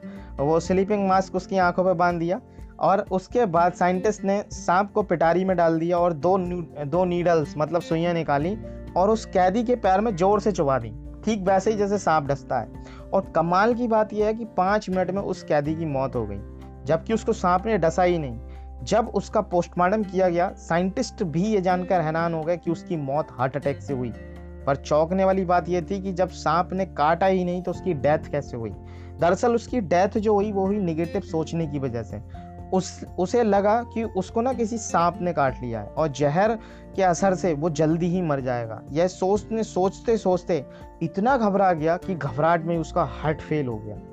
एक्चुअली हमारा ब्रेन जो है ना वो लॉ ऑफ अट्रैक्शन के नियम पर काम करता है। हम जिस चीज़ के बारे में डीपली सोचते रहते हैं उसी चीज़ को अपनी लाइफ में अट्रैक्ट करते रहते हैं। अगर आप निगेटिव सोचते रहते हैं, मुमकिन है कि आप अपनी लाइफ में सब निगेटिव घटनाएं ही घटेंगी। लेकिन अगर आप ऑप्टिमिस्टिक हैं तो आप हमेशा पॉजिटिव सोचते हैं, तो आप अपनी लाइफ में ना पॉजिटिव चीज़ों को अट्रैक्ट करेंगे, क्योंकि जिन चीज़ों के बारे में आप दिन रात सोचते हो सोचते रहते हो उन्हीं चीज़ों को आप अपनी लाइफ में अट्रैक्ट करते रहते हो। इसलिए आज और अभी से नेगेटिव सोचना छोड़ दें और पॉजिटिव सोचना शुरू कर दें। The monk who sold his Ferrari नाम की एक फेमस बुक है जिसे राइटर रोबिन शर्मा ने लिखा है। वो उस बुक में एक रिसर्च को कोट्स करते करते हुए लिखते हैं, एक ह्यूमन बीइंग चौबीस घंटों में साठ हज़ार बार सोचता है, मतलब एक दिन में हमारे माइंड में सिक्सटी थाउजेंड थाट्स आते हैं। लेकिन इससे भी शॉकिंग फैक्ट ये है कि जो साठ हज़ार थाट्स आज आते हैं उनमें से ही पचानवे परसेंट दूसरे दिन रिपीट होते हैं। इसका मतलब जो हम आज सोच रहे थे लगभग वैसा ही हम कल भी सोचेंगे। इसका एक मतलब यह भी निकलता है कि अगर आज हम नेगेटिव सोच रहे हैं तो पॉसिबिलिटी पॉसिबिलिटीज़ ये हैं अगले दिन भी हम नेगेटिव ही सोचते रहेंगे, और अगर आज हम पॉजिटिव सोच रहे हैं तो अगले कई दिनों तक हम पॉजिटिव सोचेंगे। और आप ही बताइए कि अगर कोई पर्सन हमेशा नेगेटिव सोच हमेशा ही नेगेटिव ही सोचता रहता है तो क्या वो किसी कभी पॉजिटिव काम कर पाएगा? यू आर राइट, बिल्कुल भी नहीं। अगर आप हमेशा पॉजिटिव सोचते हैं तो आपके सामने कैसी भी सिचुएशन हो लेकिन आप उसमें पॉजिटिव साइन ही देखते हैं। आपके एक्शंस भी पॉजिटिव ही होंगे और आप एक दिन ज़रूर सक्सेसफुल होंगे। अब एक बात तो तय है, अगर आप वास्तव में अपनी किस्मत को बदलना चाहते हैं तो सबसे पहले आपको अपनी सोच को बदलना होगा। याद रखें, जब तक आप अपनी नज़रिए को नहीं बदलेंगे तब तक नज़ारा भी नहीं बदलेगा। आपकी लाइफ पूरी तरीके से आपकी सोच और आपके नज़रिए पर निर्भर करती है। माय डियर फ्रेंड्स, अपने सोचने के तरीके को चेंज कीजिए, हमेशा पॉजिटिव सोचिए और अपनी लाइफ को चेंज कर दीजिए। लोगों की लाइफ में ऐसा इम्पैक्ट डालिए कि आपको सुनने के बाद कोई भी नेगेटिव सोचने से बच ना जाए। हमेशा पॉजिटिव सोचे वो अपनी लाइफ में और अपनी लाइफ को पॉजिटिव बनाएं। नेगेटिव कभी नहीं सोचे वो और अपनी लाइफ को चेंज कर डालें। आप खुद भी अपनी ज़िंदगी को बदलिए और दूसरे की भी लाइफ को बदलने में अपना योगदान दीजिए। अगर आप रियल में ये चाहते हैं कि आप दूसरे की ज़िंदगियों को बदल पाएँ तो इस ऑडियो को अभी ज़्यादा से ज़्यादा लोगों तक शेयर कीजिए, सो दैट कि आपने तो अपनी थिंकिंग सुधार ली। आप अब आप तो नेगेटिव सोचने वाले नहीं हो, लेकिन आप जैसे बहुत सारे लोग हैं जो अपनी लाइफ में नेगेटिव सोच रहे हैं। मेक श्योर कि आप भी उनकी ज़िंदगी को बदल कर रख दीजिए। I wish you all the very best. Thank you so much.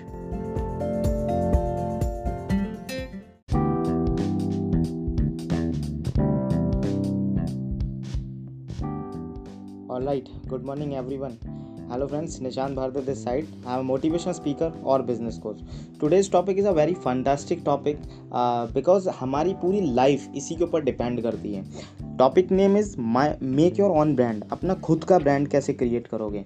आप में से बहुत सारे लोगों की queries थी, बहुत सारे लोग ये जानने की कोशिश कर रहे थे कि अपना खुद का brand हम कैसे बनाएं। My dear friends, लोग जब आपको देखते हैं या आपका नाम सुनते हैं तो आपके बारे में वो क्या सोचते हैं, उनके माइंड में आपकी क्या इमेज आती है, लोगों के माइंड में आपकी क्या ब्रांड है। क्या कभी आपने इस बात पर गौर किया है? क्या आपने कभी अपनी खुद की ब्रांड बनाई है या लोगों ने आपकी ब्रांड बना दी है? अगर आपको ऐसा लगता है कि लोग जो आपके बारे में सोचते हैं आप बिल्कुल भी वैसे नहीं हो तो इसका मतलब हुआ कि लोगों ने आपकी ब्रांड बना दी है। जो आपके हिसाब से नहीं है। आप वंडर कर रहे होंगे कि आखिर लोग आपके बारे में ऐसा क्यों सोचते हैं, जबकि आप तो वैसे नहीं हो। ऑलवेज रिमेंबर दैट, या तो खुद ही अपना ब्रांड बना लो, वरना लोग आपकी ब्रांड खुद ब खुद बना देंगे। और जब भी लोग किसी की ब्रांड बनाते हैं ना, तो वो मोस्टली नेगेटिव ही होती है। पर क्या आप जानते हो कि हमारी ब्रांड कैसे बनती है? एक्चुअली हमारी ब्रांड तीन चीज़ों से बनती है। सबसे पहली चीज़ क्या होती है? हमारे थॉट्स, हमारे सोचने का तरीका।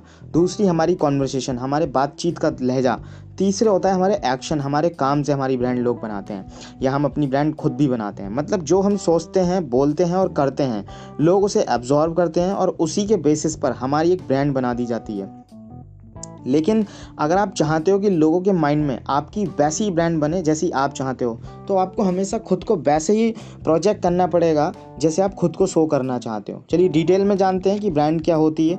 ब्रांड क्या होती है इसे समझने के लिए मैं आपके साथ कुछ नेम्स शेयर कर रहा हूँ। आपको बताना है कि नेम्स को सुनने के बाद इनके बारे में आपके माइंड में क्या थॉट्स आते हैं। So let's try, and the name are is Google. Just just आप अपने दिमाग में इमेजिन करो, B M W, Apple, Virat Kohli, Aamir Khan. अगर मैं गलत नहीं हूँ तो गूगल का नाम सुनते ही हमारे माइंड में सबसे पहले थॉट्स आता है गूगल मतलब सर्च इंजन। अगर कुछ भी इन्फॉर्मेशन चाहिए तो गूगल है ना, इनडायरेक्टली या इंटरनेट मतलब गूगल। देखो, क्योंकि गूगल के बिना हम इंटरनेट की कल्पना भी नहीं कर सकते, राइट। एक थॉट्स ये भी आता है गूगल मतलब दुनिया की सबसे बड़ी ऑर्गेनाइजेशन या कंपनी। वैसे ही बीएमडब्ल्यू का नाम सुनते ही सबसे पहले हमारे माइंड में एक लग्जीरियस और एक्सपेंसिव कार की इमेज आती है। एप्पल के बारे में एक इमेज तो आपने एप्पल फ्रूट यानी कि सेब की आती होगी, या उसके अलावा एप्पल मतलब आईफोन या मैकबॉक या दुनिया की सबसे बड़ी इलेक्ट्रॉनिक्स कंपनी। और एप्पल का सिंबल देखते यार स्टीव जॉब्स की तो यार ज़रूर आती है। और क्यों ना आए कि एप्पल कंपनी आज जो भी है वो उन्हीं की वजह से है। वैसे ही मैंने आपके सामने एक नाम और लिया, विराट कोहली। विराट कोहली का नाम सुनते ही माइंड में कुछ थॉट्स आते हैं जैसे wonder, bats, world best cricketers, run machine, chess master, aggressive, and the last but not least India की most beautiful actress Anushka Sharma का हस्बैंड। आमिर सॉरी आमिर खान का नाम सुनते ही माइंड में पहला थॉट आता है mister perfectionist, one of the best actor of Bollywood. और वो एक्टर जो अपने करैक्टर के लिए अपने लुक और बॉडी को पूरी तरह से ट्रांसफॉर्म कर देता है। लाइक like दैट, आपने गजनी देखी होगी, आपने दंगल देखी होगी। अपने करैक्टर के लिए ना वो अपनी पूरी बॉडी को ट्रांसफॉर्म करता है और सोशल मूवीज़ बनाता है जिससे समाज में कुछ ना कुछ मैसेज ज़रूर होता है। तो सिर्फ एक नाम सुनकर या देखकर किसी भी प्रोडक्ट या पर्सन के बारे में हमारे माइंड में जो फर्स्ट थॉट या इमेज आती है उसे ही ब्रांड कहते हैं। और ये ब्रांड एक दिन में नहीं बनती, इसको बनाने के लिए कई साल लग जाते हैं और कई बार तो पूरी लाइफ लग जाती है। मैं हमेशा एक बात बोलता हूँ, either you make your own brand और else people will make your brand. या तो आप खुद अपनी ब्रांड बना दो या फिर लोग आपकी ब्रांड बना देंगे। जो और जब लोग आपकी ब्रांड बनाएंगे ना, तो मोस्टली या प्रोबेबली वो नेगेटिव ही होगी। मैं आपको एक एग्जांपल के थ्रू समझाता हूँ। सलमान खान को किसी इंट्रोडक्शन की ज़रूरत नहीं है आज के दौर में, क्योंकि इंडिया का बच्चा बच्चा सलमान को जानता है। वो एक सुपरस्टार है और उनके करोड़ों फॉलोअर्स हैं। लेकिन हमारी नई जनरेशन को शायद ये नहीं पता होगा कि आज से दस बारह साल पहले सलमान खान को नेगेटिव इमेज हुआ करती थी। उन्हें बॉलीवुड का बैड बॉय कहा जाता था। हालांकि सलमान की बैड बॉय वाली ब्रांड मीडिया और लोगों ने बनाई नहीं बनाई थी, लेकिन उसके लिए जिम्मेदार वो खुद ही थे। उस वक्त सलमान खान की बैड बॉय वाली ब्रांड इसलिए बनी थी क्योंकि सलमान का अपने वर्ड्स पर, एक्शन पर कोई कंट्रोल ही नहीं होता था। जो मन में आता था बोल देते थे, जो मन में आता था वो कर देते थे। मैं आपको उदाहरण समझाता हूँ। नाइनटीन नाइंटी एट की एक फिल्म की शूटिंग के दौरान जोधपुर में काले रण का शिकार किया था उन्होंने, जिसकी वजह से सलमान खान को जेल भी जाना पड़ा। और दो हज़ार दो में शराब के नशे में मुंबई फुटपाथ पर सो रहे लोगों के ऊपर गाड़ी चढ़ा दी, जिसमें से एक आदमी की जान भी चली गई थी और चार लोग तो बुरी तरह घायल भी हो गए थे। ऐसे ही एक बार का और इंसिडेंट है, ऐश्वर्या राय से ब्रेकअप होने के बाद सलमान खान ने उसे गाली गलौज की और काफ़ी हंगामा किया था। जब विवेक ओबराय का ऐश्वर्या राय के साथ अफेयर हुआ तो सलमान खान ने विवेक को भी जान से मारने की धमकी दी थी। इसके अलावा सन दो हज़ार छह में रॉकस्टार कॉन्सर्ट्स में जॉन अब्राहम के साथ भी झगड़ा हो गया। और एक बार तो कैटरीना कैफ की बर्थडे पार्टी में सलमान खान ने शाहरुख खान से भी झगड़ा किया। उसके लंबे अरसे बाद तक वो सलमान और शाहरुख के बीच में एक दूसरे से बात भी नहीं होती थी। और एक बार प्रेस कॉन्फ्रेंस में सलमान खान ने एक जर्नलिस्ट के थप्पड़ भी जड़ दिया था। और इन सब बैड इंसिडेंट्स के बाद के कारण पता है मीडिया और लोगों ने सलमान खान को बॉलीवुड का बैड बॉय बोलना शुरू कर दिया था। हालांकि मीडिया के थ्रू सलमान खान की बैड बॉय वाली ब्रांड बनी थी, लेकिन उसके जिम्मेदार सलमान खान खुद थे, क्योंकि उनका अपने वर्ड्स और एक्शन पर कोई कंट्रोल ही नहीं था। जो मन में आता था वो बोलते थे, करते थे। कहाँ किसके सामने क्या बोल रहे हैं या क्या कर रहे हैं उसकी कोई परवाह उनको नहीं थी। हालांकि इंसान तो गलतियों का पुतला होता ही है, लेकिन गलती भी करो तो ऐसी करो जिसे सुधारा जा सके, और एक ही टाइप की गलती को बार बार रिपीट नहीं करना चाहिए। और ऐसी बात भी नहीं है कि सलमान खान उस वक्त सेलिब्रिटीज़ नहीं थे, सलमान खान उस वक्त भी सेलिब्रिटी थे और आज भी हैं, लेकिन तब और अब में उनकी ब्रांड और इमेज में रात और दिन का फ़र्क है। अब सलमान खान की पॉजिटिव इमेज है, लोगों ने ये इतनी आसानी से नहीं हुई, उनकी इमेज को करेक्ट करने के लिए सलमान खान को सालों लग गए। सन दो हज़ार सात में उन्होंने अपनी एनजीओ बीइंग ह्यूमन की शुरुआत की थी। हालांकि चैरिटी तो सलमान खान पहले भी करते थे, लेकिन बीइंग ह्यूमन के थ्रू उन्होंने एजुकेशन और हेल्थ केयर फील्ड में हर साल हज़ारों गरीब बच्चों और लोगों की हेल्प करना शुरू किया। एक आंकड़े के मुताबिक सलमान खान अपनी इनकम का नब्बे परसेंट पैसा डोनेट कर देते हैं। जैसे एक शो आता है आपकी अदालत, आपकी अदालत शो में रजत शर्मा ने एक बार एक बात शेयर किया था, लेकिन चैरिटी करने और बीइंग ह्यूमन स्टार्ट करने के अलावा सलमान खान ने अपने वर्ड्स और एक्शन और कंट्रोल करना भी सीख लिया। अब तो बहुत सोच समझ कर कुछ भी बोलते हैं या करते हैं, अपने गुस्से पर काबू कर लेते हैं। इसके अलावा Salman Khan mostly action role में ही नज़र आते हैं और अपनी एक्शन हीरो वाली इमेज को मेंटेन करते हैं। इसका मतलब अब सलमान खान खुद ही अपनी ब्रांड बना रहे हैं, वो दुनिया को वही दिखाते हैं जो वो एक्चुअल में दिखाना चाहते हैं। इसलिए अब सलमान खान की brand bad boy bad boy से हटकर अब गुड बॉय में कन्वर्ट हो चुकी है। अगर आप भी अपनी एक पॉजिटिव ब्रांड बनाना चाहते हो और आप चाहते हो कि लोग आपके बारे में ठीक वैसा ही सोचें, वैसी ही बात करें जैसा आप चाहते हो, तो आपको अपनी ब्रांड पर काम करना होगा। माय डियर फ्रेंड, सबसे बड़ा सवाल आपका ये हो सकता है कि how to build your own brand, अपनी खुद की ब्रांड हम कैसे बिल्ड करें। क्योंकि अभी तक का जो डिस्कशन मैंने किया वो डिस्कशन ये था कि अगर आप अपनी ब्रांड अगर नहीं कर रहे हो तो आपकी ब्रांड लोग कर रहे हैं, और लोग किस टाइप से कर रहे हैं वो हमने भी डिटेल में जाना। अब हमारा जो सवाल है वो ये है हाउ टू ब्रांड योरसेल्फ। अगर आप अपनी ब्रांड बनाना चाहते हो तो मैं आपके साथ कुछ टिप्स शेयर कर रहा हूँ जिसके थ्रू आप अपनी पॉजिटिव ब्रांड बना सकते हो। जैसे लाइक डेट, सबसे पहला पॉइंट है first of all set your goal. सबसे पहला काम जो आपको करना है वो है आपको अपना गोल सेट करना है। आपको ये डिसाइड करना होगा कि लाइफ में क्या करना चाहते हो और आप अपनी कैसी ब्रांड बनाना चाहते हो। जस्ट इमेजिन कि क्या करना चाहते हो और कैसी ब्रांड बनाना चाहते हो, उसे नोट डाउन करो। और आप अपनी कैसी ब्रांड बनाना चाहते हो, ये बात को आप हमेशा ध्यान रखना, डेली अपने आप से एक सवाल करना। एक बार गोल सेट करने के बाद आपका हर स्टेप आपके गोल से संबंधित होना चाहिए, मतलब आपके हर वर्ड्स हर एक्शन में आपका गोल रिफ्लेक्ट होना चाहिए। मैंने खुद से इस रूल को अपनी लाइफ में अप्लाई किया है, मुझे बहुत बेनिफिट्स मिला। आज से लगभग मोस्टली चार साल पहले पाँच साल पहले आ, मैंने ये डिसाइड किया था कि मुझे मोटिवेशन स्पीकर बनना है, और मुझे आज भी याद है मैंने सबसे पहले ये बात अपने क्लोज फ्रेंड्स को बताई थी कि मैं लोगों को मोटिवेट करना चाहता हूँ, और मेरी बात सुनकर वो मुझ पर हंसने लगे थे। लेकिन आज वो ही फ्रेंड्स जब ये कहते हैं तुम बहुत अच्छा काम कर रहे हो, लोगों को मोटिवेट करते हो, और कई बार तो मुझे भी बहुत सुकून मिलता है, मुझे बहुत खुशी मिलती है तुम्हारी चीज़ों को सुनकर या देख कर। देखिए, मैंने भी एग्जैक्टली वही किया जो मैं आपको करने के लिए बोल रहा हूँ। सबसे पहले मैंने अपनी लाइफ का गोल डिसाइड किया कि मुझे क्या बनना है और मैं लोगों के माइंड में अपनी कैसी ब्रांड बनाना चाहता हूँ। मैंने डिसाइड किया और आज मैं एक मोटिवेशनल ट्रेनर हूँ, मोटिवेशनल स्पीकर हूँ, ट्रेनर हूँ, राइटर हूँ मैं, और ये सब कुछ मैं बनना और बढ़िया तरीके से चाहता हूँ। या मैं मैं चाहता हूँ मेरी माइंड में ना आ, मेरी जो ब्रांड है वो लोगों के माइंड में एक बहुत पॉजिटिव ब्रांड बने। इसके लिए सबसे पहले मैंने करा क्या था, कम्युनिकेशन स्किल सीखी, पब्लिक स्पीकिंग पे मास्टरी करी, इसको इम्प्रूव करना शुरू किया, नॉलेज गेन करी, बुक्स पढ़ना शुरू करी, और सबसे मोस्ट इम्पॉर्टेंटली अपनी इंग्लिश को इम्प्रूव करने में लग गया। मैंने इंग्लिश के लिए कुछ पर्सनैलिटी डेवलपमेंट के कोर्स करे, इंग्लिश स्पीकिंग के कोर्स करे, लाइक दैट। वहाँ से मैंने फिर जो मुझे वहाँ पे असाइनमेंट मिलता था कि इंग्लिश की बुक्स पढ़ो, कुछ लेटर्स जो हैं, कुछ सेंटेंसेस जो हैं वो इंग्लिश में ही बात करो, आप ज़्यादा से ज़्यादा इंग्लिश बोलना शुरू करो, आप ऐसे लोगों के बीच में रहो जो इंग्लिश में आपसे थॉट्स में बात करते हो।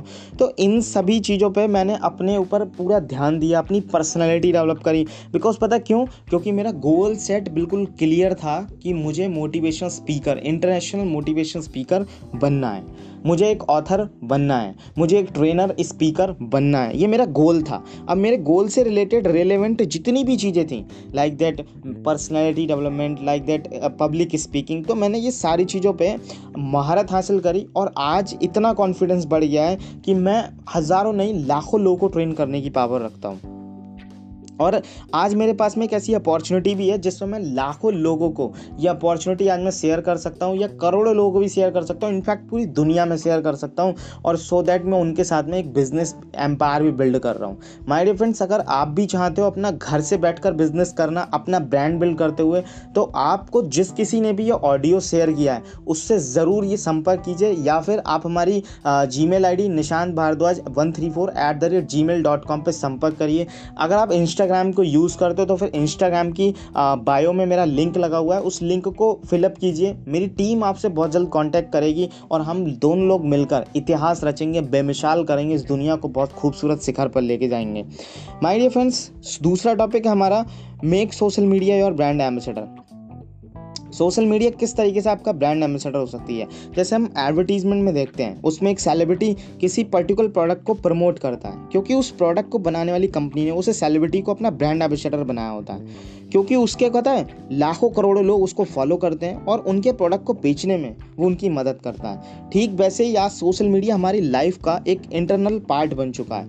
कम से कम फेसबुक, इंस्टाग्राम और व्हाट्सएप तो हर कोई यूज़ करता है, और आज सोशल मीडिया के थ्रू अपनी बात को दूसरे तक पहुँचाना कितना आसान हो चुका है। आप भी सोशल मीडिया के थ्रू अपनी ब्रांड प्रमोशन कर सकते हैं, अपने टैलेंट और स्किल को दुनिया के सामने शोकेस करने के लिए social media is the best platform. बस शर्त यही है कि आप इसे ना पर्सनली यूज़ करना सीख जाएँ। Social media is a very very useful tool, इसे आप फ्लर्ट करके फ्लर्ट करने में, गेम खेलने में, टाइम पास करने में वेस्ट ना करें, बल्कि इससे अपनी एक प्रोफेशनल ब्रांड बना सकते हैं। सोशल मीडिया पर कुछ भी लाइक कमेंट से शेयर करने से पहले एनालाइज करें, आप जो पोस्ट कर रहे हो, आप जो लाइक कर रहे हो, आप जो कमेंट कर रहे हो, आप जो शेयर कर रहे हो, उसे देखकर लोगों के माइंड में आपके बारे में क्या थॉट आ सकता है। क्योंकि सोशल मीडिया पर अगर आप कुछ भी एक्टिविटी करते हो तो सबको नोटिफाई नोटिफिकेशन होती है, नोटिफिकेशन जाता है, और उनको ना आपके एक ब्रांड पता चलता है कि आप किस तरीके का ब्रांड बिल्ड कर रहे हो। क्या आपके द्वारा की जाने वाली एक्टिविटी से आपकी प्रोफेशनल वैल्यू बढ़ती है या घटती है, इस बात पर आपको ध्यान देने की ज़रूरत है।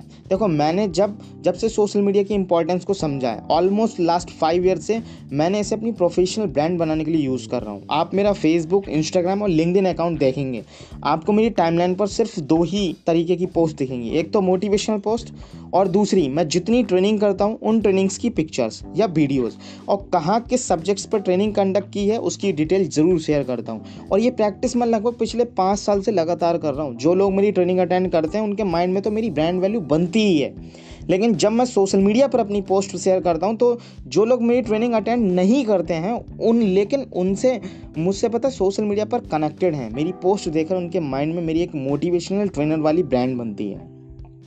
और जो लोग नहीं जानते कि मैं क्या करता हूँ वो भी मुझे जानने लगते हैं, और सोशल मीडिया पर मेरी पोस्ट देखकर बहुत से स्कूल, कॉलेजेस, कॉर्पोरेट मुझे आज इनविटेशन देते हैं। आज वो लोग सोचते हैं कि मैं अपने मैं उनके स्कूल में जाके, उनके कॉलेज में जाके उनको ट्रेन करूं, उनके उनके यहाँ जो आ, मैं बोलता हूँ स्टूडेंट्स हैं उनको बताऊं कि what is what is build your own brand, वो अपना खुद का ब्रांड कैसे बिल्ड कर सकते हैं, या फिर वो अपना करियर को कैसे सेटल कर सकते हैं, या उनको लाइफ में आगे बढ़ने के लिए, गोल सेटिंग के लिए क्या क्या करना पड़ेगा।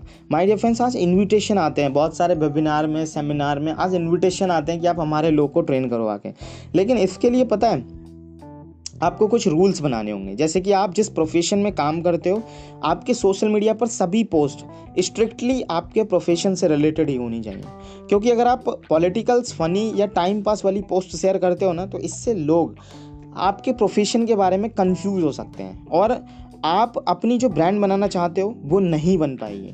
मेरा भी बहुत बार मन करता है कि मैं किसी पॉलिटिकल इशूज़ पर पोस्ट या कमेंट्स करूं, पर मैं नहीं करता, और करता भी हूं तो एक तरफा पोस्ट नहीं करता, या कभी भी कोई ऐसी पोस्ट नहीं करता जिससे किसी धर्म, जाति या फिर किसी पर्टिकुलर पर्सन के दिल पर ठेस पहुँचे। मैं हमेशा कोशिश करता हूँ कि समाज और देश के लिए प्रॉब्लम हुई है तो उस प्रॉब्लम का कैसे सॉल्व किया जा सकता है, और उस पोस्ट पर करता हूँ, ना कि सिर्फ जो गलत हुआ है उसकी आलोचना करता हूँ, क्योंकि आलोचना तो सभी करते हैं और सिर्फ आलोचना करने से कभी भी प्रॉब्लम सॉल्व नहीं होगी। इसलिए आज से ही अपना सोशल मीडिया पर प्रोफेशनल ब्रांड बनाना शुरू स्टार्ट कर दें। हाँ, इसमें कुछ वक्त लगेगा, ज़रूर लग सकता है, ऐसा कुछ हो सकता है, कुछ महीने या साल भर लग सकते हैं आपको, पर रेगुलरली ये काम करना पड़ेगा, क्योंकि सक्सेस कभी रातों रात नहीं मिलती। Because the more you practice and more you will be perfect. मेरी सोशल मीडिया प्रोफाइल चेक करने के लिए, मुझसे कनेक्ट होने के लिए आप फेसबुक, इंस्टाग्राम, लिंक्डइन और यूट्यूब पर सर्च कर सकते हैं निशांत भारद्वाज। या कोई भी सवाल हो तो इस इस ऑडियो के बारे में बा, ऑडियो के बाद मुझे फीडबैक आप मेरी Gmail ID Nishant Bhardwaj one three four eight the rate Gmail dot com पर आप मुझे मेल भी कर सकते हैं और वहाँ पर आप इसके बारे में मुझे पूरा फीडबैक दे सकते हैं। ये ऑडियो आपको कैसा लगा वहाँ पर जाके मुझे फीडबैक दीजिए। मेरे कमेंट सेक्शन में आप आइए, मेरे मेरे पर्सनल चैट पर आप आइए, मुझे कमेंट करके बताइए कि इस वीडियो से आपको कितनी अच्छी नॉलेज मिली। और बेस्ट थ्री लर्निंग्स अपनी ज़रूर शेयर कीजिए कि आपने इस पूरी ऑडियो से तीन ऐसी क्या लर्निंग थी जो आपको नहीं पता थी और आपने इससे सीखी। माय डियर फ्रेंड्स, मैं हमेशा से चाहता हूँ कि अपना खुद का ब्रांड बिल्ड कीजिए और इस पूरी दुनिया में ना छा जाइए। पूरी दुनिया में इत... ऐसा ब्रांड बना दीजिए कि लोग ना आपके बारे में सोचकर आपको आपसे इंस्पायर होने लगें।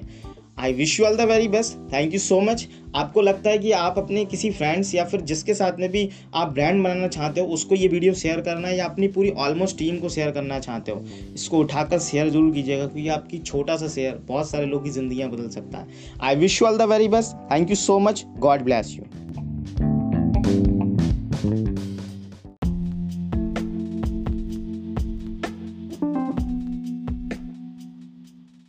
So, hello everyone, Nishant Bhardwaj this side.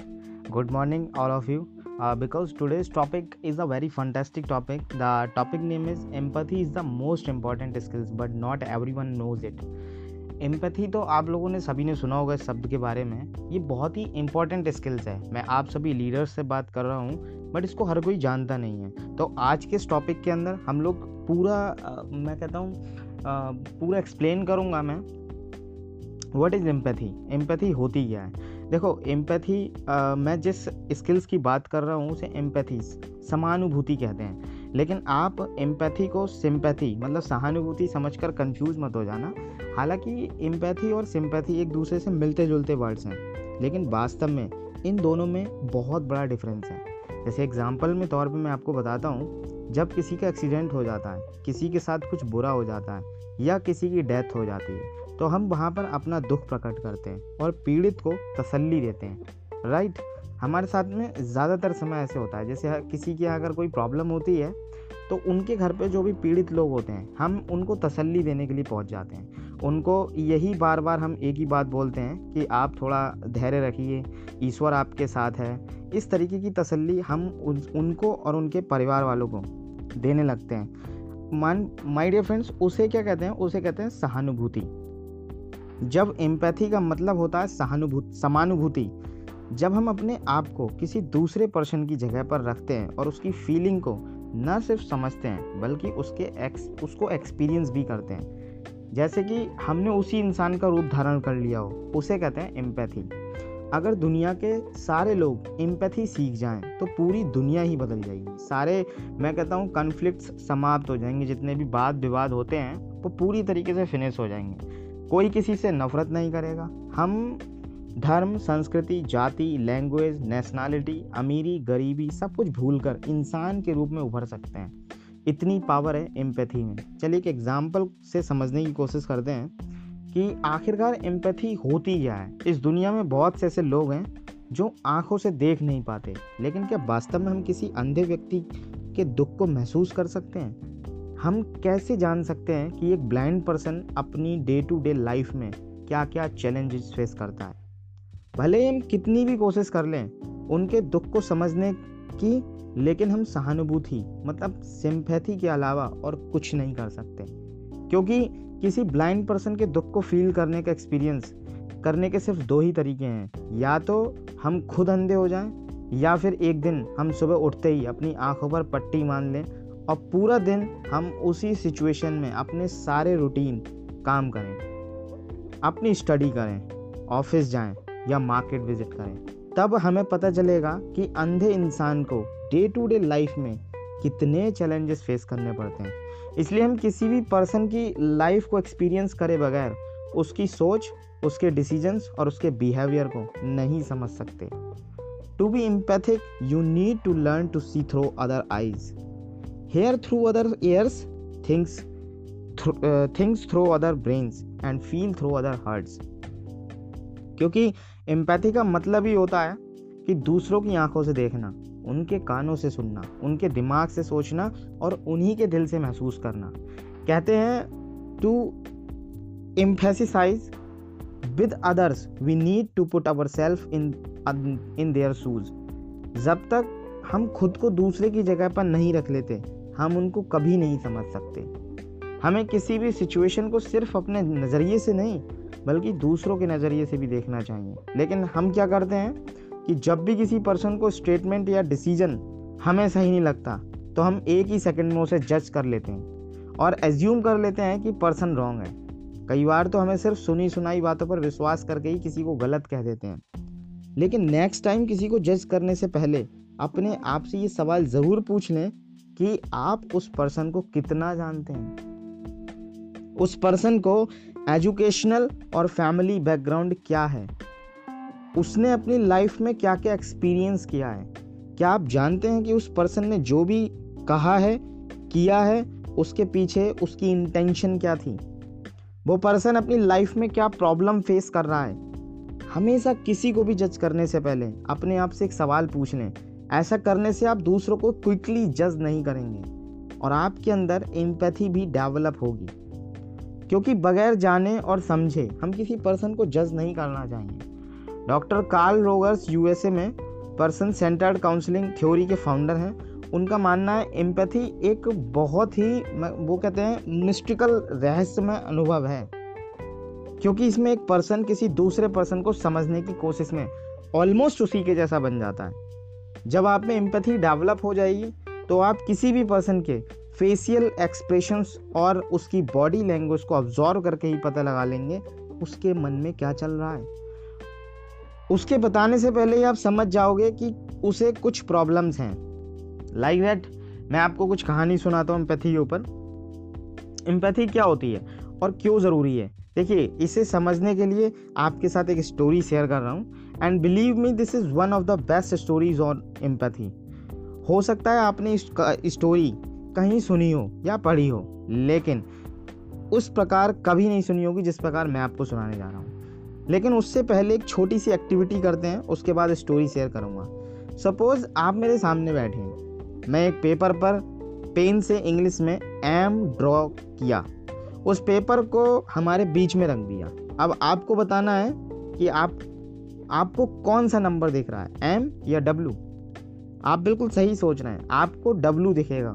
लेकिन सवाल यह है कि मैंने तो एम लिखा है, आपको डब्लू कैसे दिख सकता है। तो इसका सिंपल सा आंसर है कि आप जिस एंगल से देख रहे हो वहाँ से आपको डब्लू दिख रहा है, लेकिन जिस एंगल से मैं देख रहा हूँ वहाँ से मुझे एम दिख रहा है। जब तक हम किसी सिचुएशन को अलग अलग एंगल से नहीं देखते तब तक हम उसका सॉल्यूशन नहीं मिल पाता।